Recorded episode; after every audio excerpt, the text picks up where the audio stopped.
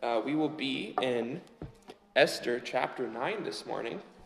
This is uh, part one of two. Uh, so next week we will be finishing off Esther. Doing uh, second half of uh, Esther 9 and then finishing Esther 10. So for those of you who are taking notes, uh, the title for this message is Such a Time for Victory. Uh, and the three points are right there. I hope you guys can, can read them. So, uh, before I start, while we were online, my grandfather was listening. Uh, he asked me what a satrap was. So, just in case you guys didn't know, I'll just quickly explain that. Uh, a satrap simply was a uh, provincial governor in Persia. Not much more than that. Uh, so when it was saying like satraps, governors, all that, he was just a governor. So without further ado, we will pray and then jump on into the message. Uh, Heavenly Father, I thank you for this morning. I thank you for letting us, uh, for allowing us to meet again, uh, and all the restrictions allowing us to. It's so nice to be able to see their smiling faces while I teach. Uh, Lord, I just pray that uh, as we're coming to the end of Esther, uh, that they'll really be able to take something out of these messages, Lord, to apply to their lives. Lord, I pray this all in your name. Amen. So, Esther chapter 9. First point the victorious Jews. In verses 1 through 5, it says Now in the twelfth month, that is the month of Adar, on the thirteenth day, uh, the time came for the king's command and his decree to be executed. On that day, the enemies of the Jews had hoped to overpower them. The opposite occurred, in that the Jews themselves overpowered those who hated them. The Jews gathered together in the cities throughout all the provinces of King Ahasuerus to lay hands on those who sought, to, sought their harm, and no one could withstand them, because fear of them fell upon all people, and all the officials of the provinces, the satraps, the governors, and all those doing the king's work helped the Jews because of the fear, because the fear of Mordecai fell upon them. For Mordecai was great in the king's palace, and his fame spread throughout all the provinces. For this man Mordecai became increasingly prominent. Thus the Jews defeated all their enemies with the stroke of the sword, with slaughter and destruction, and did what they pleased with those who hated them. So the first thing we see here is that the time has now come, right? The decree that was issued in chapter 3 is now ready to be executed. And everybody who thought, you know what, I'm gonna, I'm gonna hurt, I'm gonna harm the Jews. Like we're gonna annihilate them. This decree allows us to do it. We're gonna, we're gonna go do it.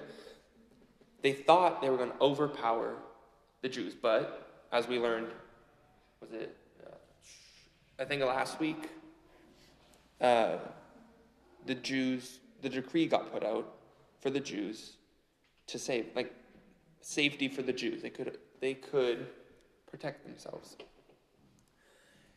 So the enemies came in thinking they'd overpower, and the Jews ended up overpowering them. So we're going to take a further look uh, into into this a bit, right? So as you guys are probably aware, the Jews had enemies, right? Yeah. Can anybody tell me or give me an example of an enemy they had throughout the Old Testament? Yes. Haman is an enemy, yes. And he's dead now. Any examples of people groups? Any ideas? Yes. Philistines. Philistines is a great one, yes. Uh, to name a few others for you, starting from the beginning of them till like David and them, right? So there was the Canaanites. The Canaanites were the people that the Jews took the land from at first. Under Joshua, they came in, took the land of Canaan.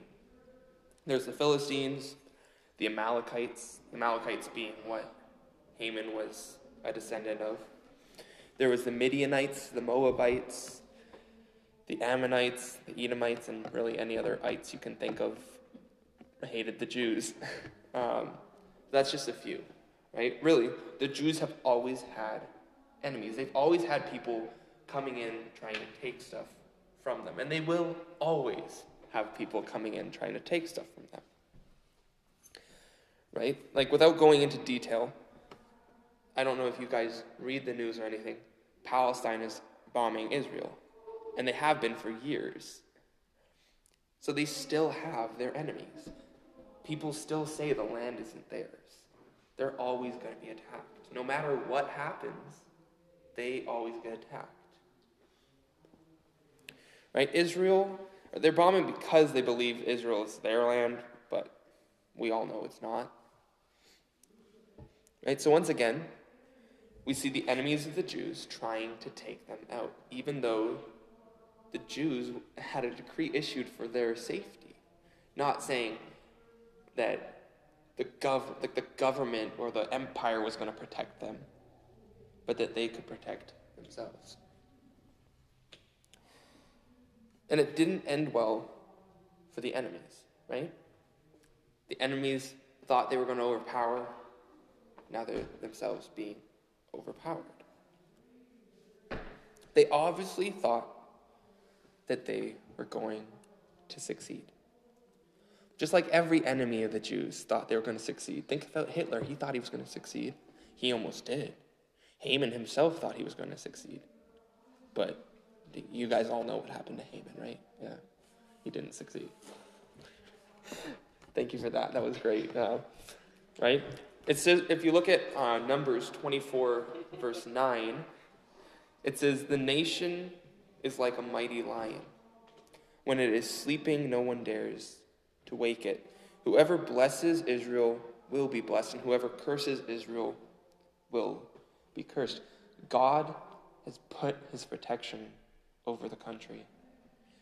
Nobody, if you decide to attack them, you're not going to be blessed. But if you decide to side with them, you will. And we see that through here, that even when the decree was issued that the Jews could defend themselves, many people throughout the nation, uh, throughout the empire, became Jews, or not necessarily like worshiping the God, but like at least inquiring, like, how can I become a Jew? Like, I want to be saved. I want to be protected. Right? So, when you try to attack God's people, things don't end well. Right? Yes, we already know that uh, Israel has been attacked by like Babylon, by Persia, by Hitler and the Germans, right? And all these people attack them and take them captive. That's one thing, to take them captive. God is teaching them through that. When they get attacked, it's just for their like a learning process for them. Like, hey, you did something wrong. This is the punishment. But it's a different thing to try to annihilate them completely. Right? And that's what was trying to, like, that's what was being uh, attempted, being attempted here, right? The second thing I wanted to discuss with you guys here is that Mordecai is feared by all the officials of Persia. Now, just like, like I did say this last week, you know, Mordecai took over the position of Haman. And, you know, he worked so hard. And, you know, he climbed that ladder of success all by himself to get where he was. Does that sound right? No. No, God blessed him, right? Mordecai did the little things. He did his job, he did what was given to him, right? See, with Esther, she set it all in motion, the protection of the Jews. She set it all in motion by stepping out, by acting, standing for what she believed, refusing, like everything that we've learned so far, like all the such a times for, or such a times two. She stepped up. She set it all in motion. Mordecai now is the one fulfilling it, watching over the Jews, protecting them. In this thought uh, of how Mordecai was feared in great power and had great power, I'm reminded of Luke 16:10, which says, "He is who he who is in, who is faithful in what is least is faithful also in much, and he who is who is unjust in what is least is unjust in much." See, Mordecai was faithful in the duty that he had. Right? He was at the king's gate. He uh, he did his job. Went to Esther when he found out the news of the people, uh, the decree going out. He mourned. He was like, Come on, Esther, we need to do something. Do you think you'll be saved? You think you'll be safe in the king's palace? He was faithful. And, and so, being faithful in the little, God's blessing him and giving him much. Right? We see the same thing with Haman. Haman was not faithful in the little he abused his power. He was unjust. And being unjust in a little was proven that he was unjust in much. Right? Haman and Mordecai are the polar opposites. You know, I can I can see and like understand Mordecai a little more just because of everything in my life that I've gone through, right? Like see, I went to Bible college right? And I had the emphasis of pastoral ministry. I wanted to be in ministry. I wanted to teach. I wanted to do what I'm doing now. I came out of Bible college expecting that everything was going to be handed to me on a silver platter. That everything that I was, that I'm like, oh, I just got my degree. I'm going to go into my church and I'm going to be the youth pastor. That's not how it works, right? I have to be faithful in the little that I had. I so badly wanted to be in ministry, I skipped steps. I was crossing that stream where there's the stones, right? And tried jumping all of them. Tried basically instead of walking the stones, I tried to jump the river itself. Right? I needed to be faithful in what he had given me. Then I needed to take the baby steps in what I did to get where I am. I couldn't just graduate and go into teaching. Right? So Mordecai was faithful in little, and then he was given much. He did what he needed to do faithfully, what he was given faithfully, and God blessed him. God was raising up Mordecai just like he raised up Esther, all for the specific point to save his people. Right? His people were now being watched over and protected. They had a prime minister of the empire who was one of them to save them. Right? And now we're seeing the enemies defeated. We're seeing the enemies just falling down and, and not to rise up. Right? The Jews not only had Mordecai and Esther on their side, not only did they have the king of Persia on their side, they had the king of kings. They had God, right? As it says in Romans 8:31, when they say, or when we say to these, uh, what then shall we say to these things? If God is for us, who can be against us? God was for them. And thus, the Jews were victorious. This was the Jew, this was such a time for victory for the Jews.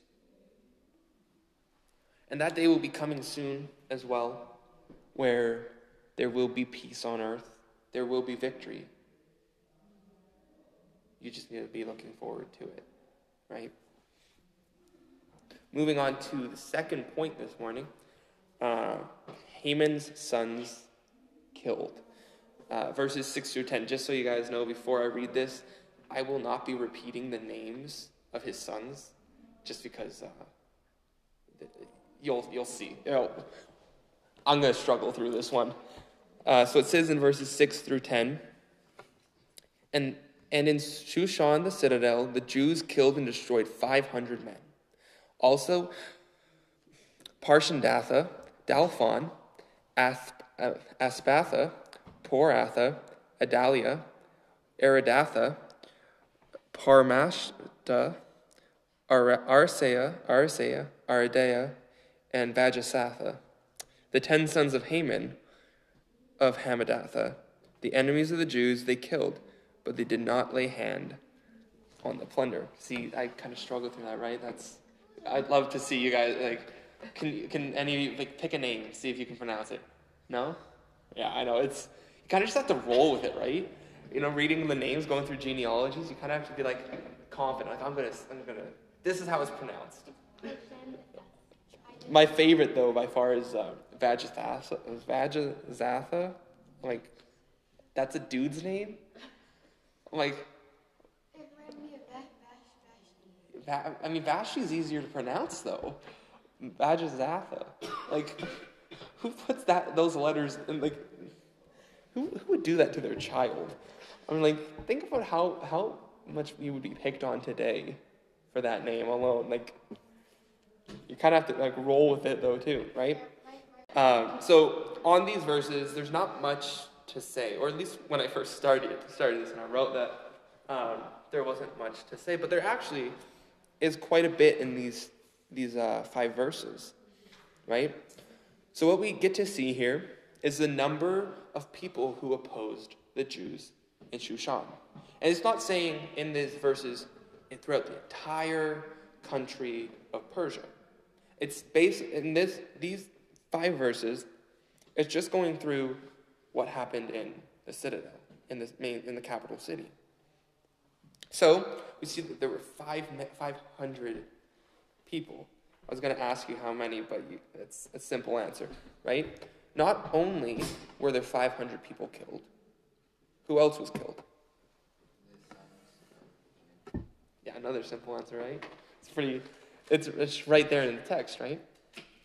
So, on this one day in Shushan alone, there was 510 people killed. There were 510, what's 500 men plus the 10 sons of Haman. They counted, yeah.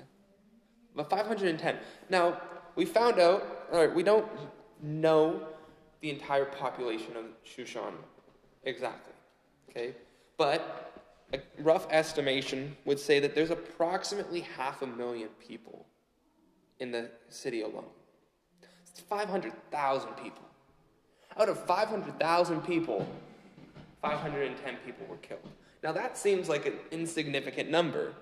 Now don't worry, I did the math for you guys. That's approximately 0.1% of the population were killed.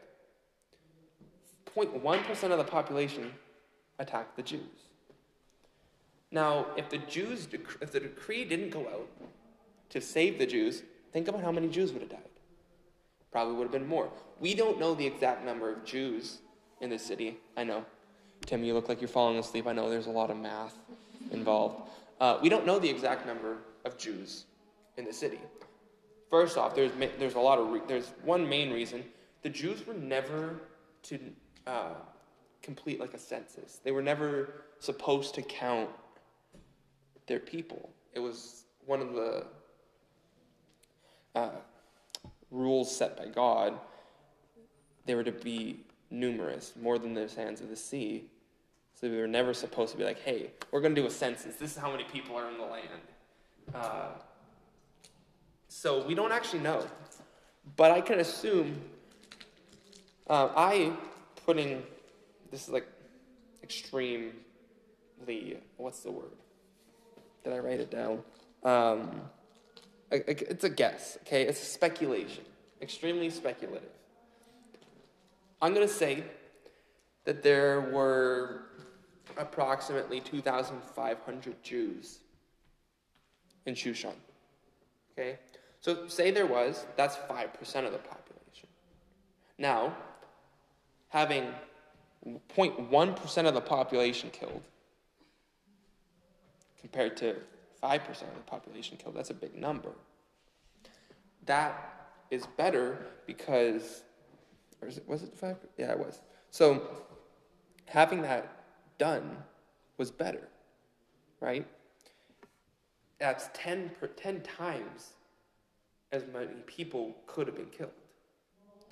So they're, the king being worried, like, you're going to lose a lot of money if like taking Haman's money. You remember that whole conversation with uh,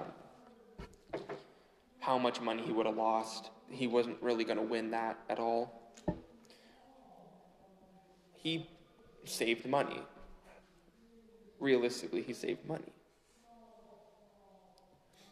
Right? The going off that, uh,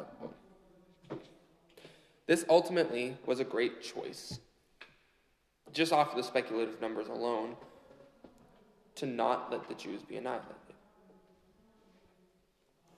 The second thing I wanted to mention here is that Haman's sons were attacked. Or this Haman's sons attacked the Jews and were killed. Haman's sons died fighting the same enemy that their dad died fighting. Just they actually fought the Jews. Haman was setting them up for annihilation and then got executed. Either way, they were fighting the same enemy.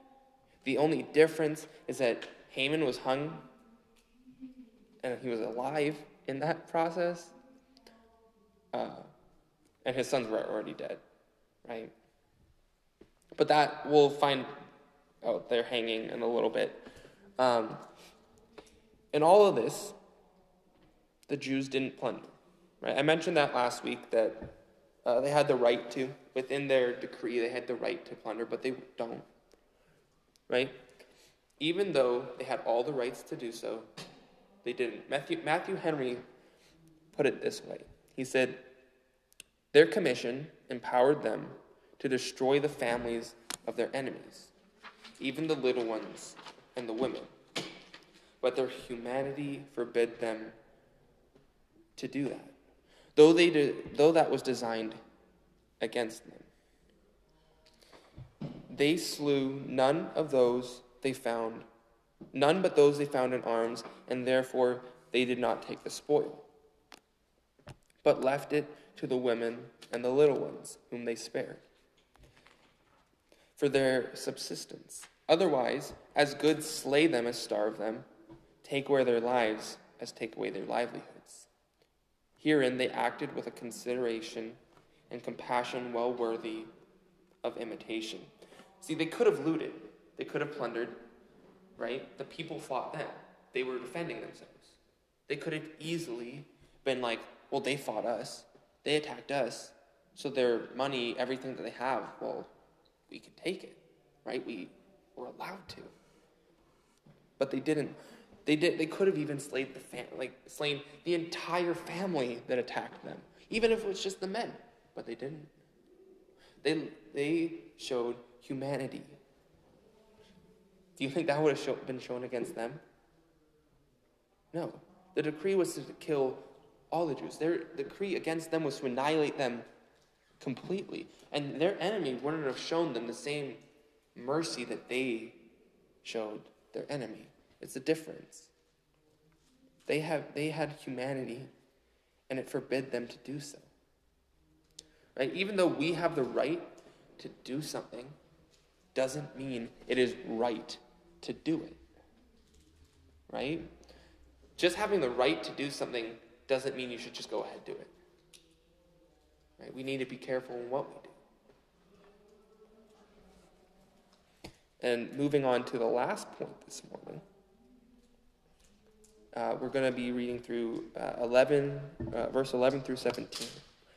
It says, On that day, the number of those killed in Shushan the citadel was brought to the king. And the king said to Queen Esther, The Jews have killed and destroyed 500 men in Shushan the citadel and the ten sons of Haman. What have they done in the rest of the king's provinces? Now, what is your petition? It shall be granted to you. Or what is your further request? It shall be done. Then Esther said, If it pleases the king, let it be granted to the Jews who are in Shushan to do again according to, the, to today's decree, and let Haman's ten sons be hanged on the gallows. So the king commanded this to be done. The decree was issued in Shushan, and, this, and they hanged Haman's ten sons. And the Jews who were in, who were in Shushan gathered together again on the fourteenth day of the month of Adar and killed three hundred men in Shushan, but did not lay a hand on the plunder. The remainder of the Jews in the king's provinces gathered together and protected their lives, had rest from their enemies, and killed seventy five thousand of their enemies, but did not lay a hand on the plunder. This was on the thirteenth day of the month of Adar, and on the fourteenth day of the month they rested and made it a day of feasting and gladness. So in verses 11 and 12, we see that the number was brought towards the king, right? This is followed once again by the king asking Esther, What is your petition? Now, I don't see Esther coming in like, King, like, I have a request, but it says, What is her petition? So she must have asked again. Right? So he hears the numbers for the dead and asks what happened in the rest of his empire. Following, saying, What else can I do? He wanted to make this right. He wanted to help the Jews the best he could. I find this really interesting because it's showing growth in the king, right? You guys remember in Esther 1 what he did to Vashti, right? The, the wise men literally just came to him and said, You need to exile her. The rest of the, the rest of the empire is going to rise up and revolt. All these women are going to are going to riot and all this stuff because they're going to learn from what Vashti did. Right? So he was like, Oh, okay, cool. Yeah, we're going to banish her. We're just banished. Like, she's gone. She's exiled. Right? okay. Like he didn't even think about what he did, and then later he regretted it. Right? He went to war, lost, came back, like, oh man, I want Vashti back. He always did stuff without asking. He always did stuff and then later regretted it. But here, he's not. Right? Here, he wants to know exactly what is happening. He asks, and the, the, he asks, and the numbers get brought to him, like, this is what happened in Shushan. This is how many people died today. Uh, and uh, he's like, okay, what happened to the rest of my provinces? What happened to the rest of my empire?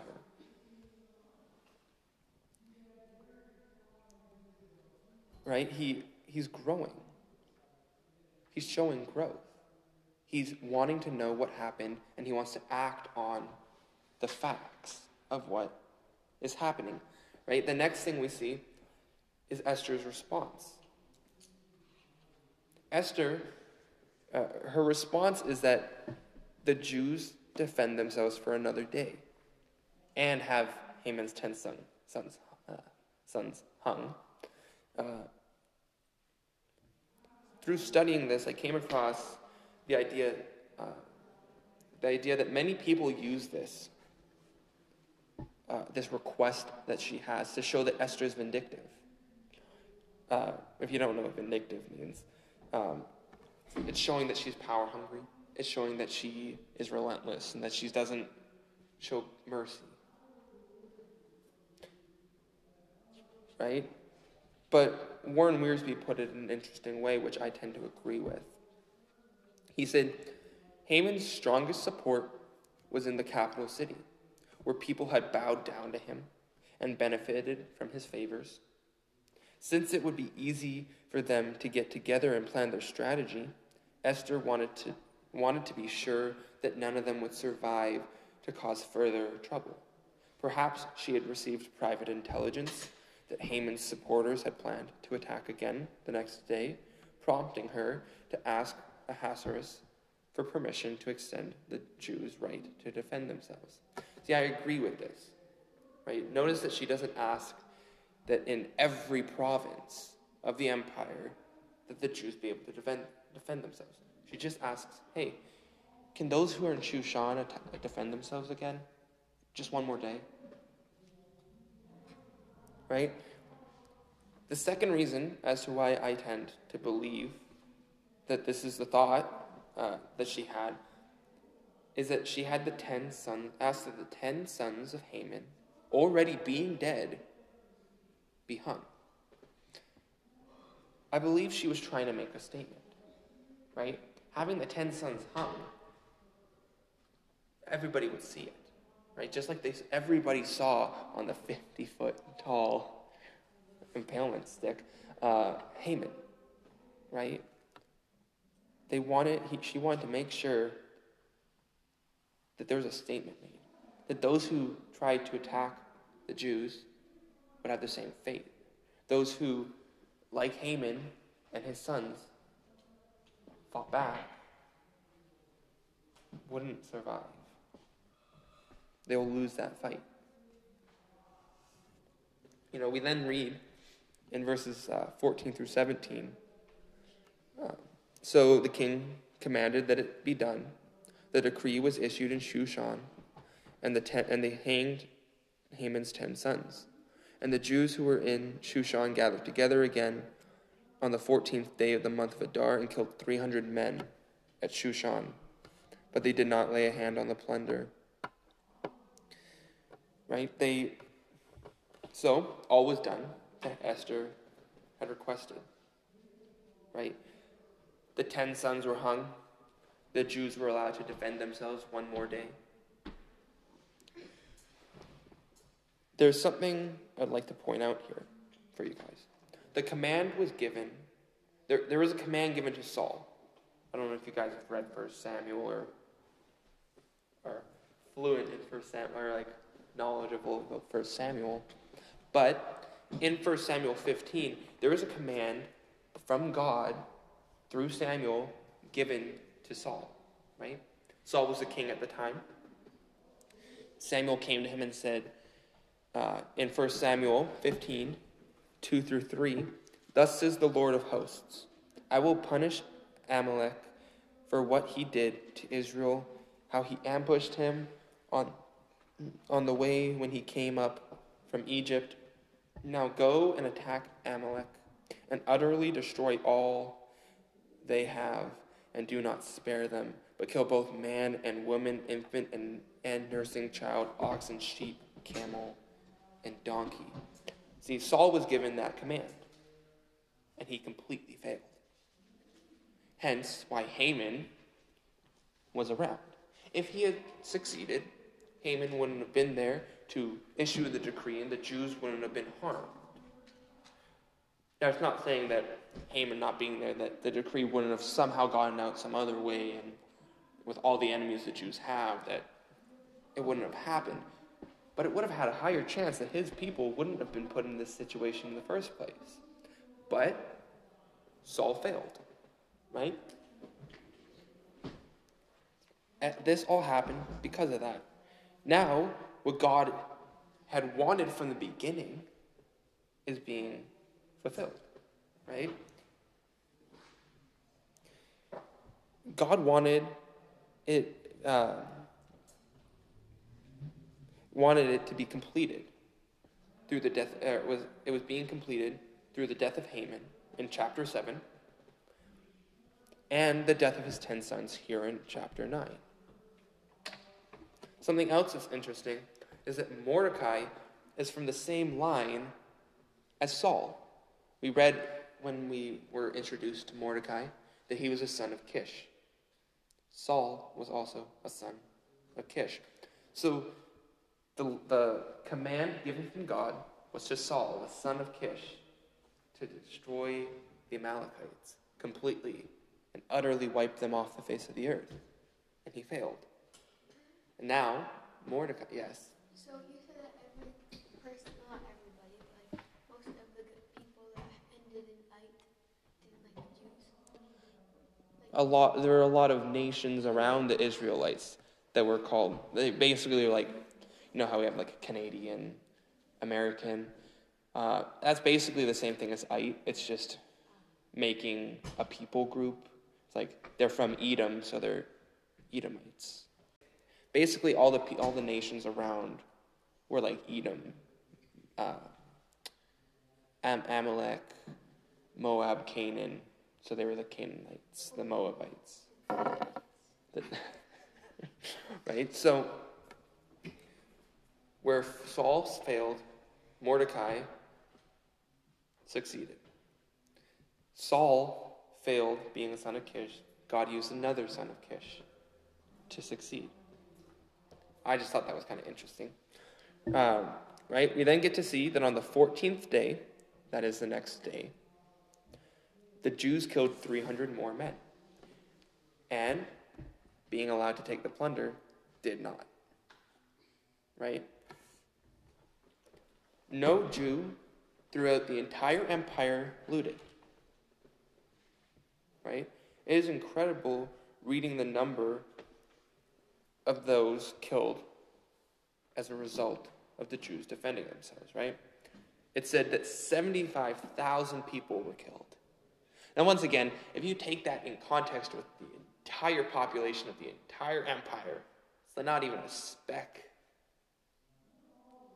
But that means there were 75,000 people that were willing to disregard the decree that the Jews could defend themselves and still try. If the Jews didn't have that, think about the number of people the Jew, like number of those who would have come against the Jews. They would have been annihilated. Right? So 75,000 people killed. If you divide that through each empire, or each, not empire, through each province, that's about 600 people per province that were killed. That's, that's a lot of people. Even though the number could have been bigger. Right? The Jews had their enemies, but now they were standing victorious. And next week, uh, we will be going into uh, the last study in Esther, and we'll be diving into the Feast of Purim. I like the Feast of Purim, it's, it's pretty cool. Um, so that's just something for you guys to look forward to. Uh, it's a great time. I think you guys will enjoy that message. So, in conclusion, my three points were the victorious Jews. God was for the Jews. And when God is for us, who can be against us? Mordecai and Esther were faithful in what they were given to do, and victory came from it. Haman's sons were killed, uh, and the Jew, out of the Jews defending themselves, and it was 510 people killed uh, for attacking the Jews. And then there was the uh, extension request that the Jews had victory, and within that victory, God had, com- uh, had a, a victory, a command from God was fulfilled by another of the line of Kish. So let's pray, and then I'll go into the uh, figuring out prizes for online. Okay. Uh, Heavenly Father, I thank you for this morning. Uh, I just thank you for the Book of Esther and everything like you're teaching me through uh, through it to then pass on to these kids, Lord.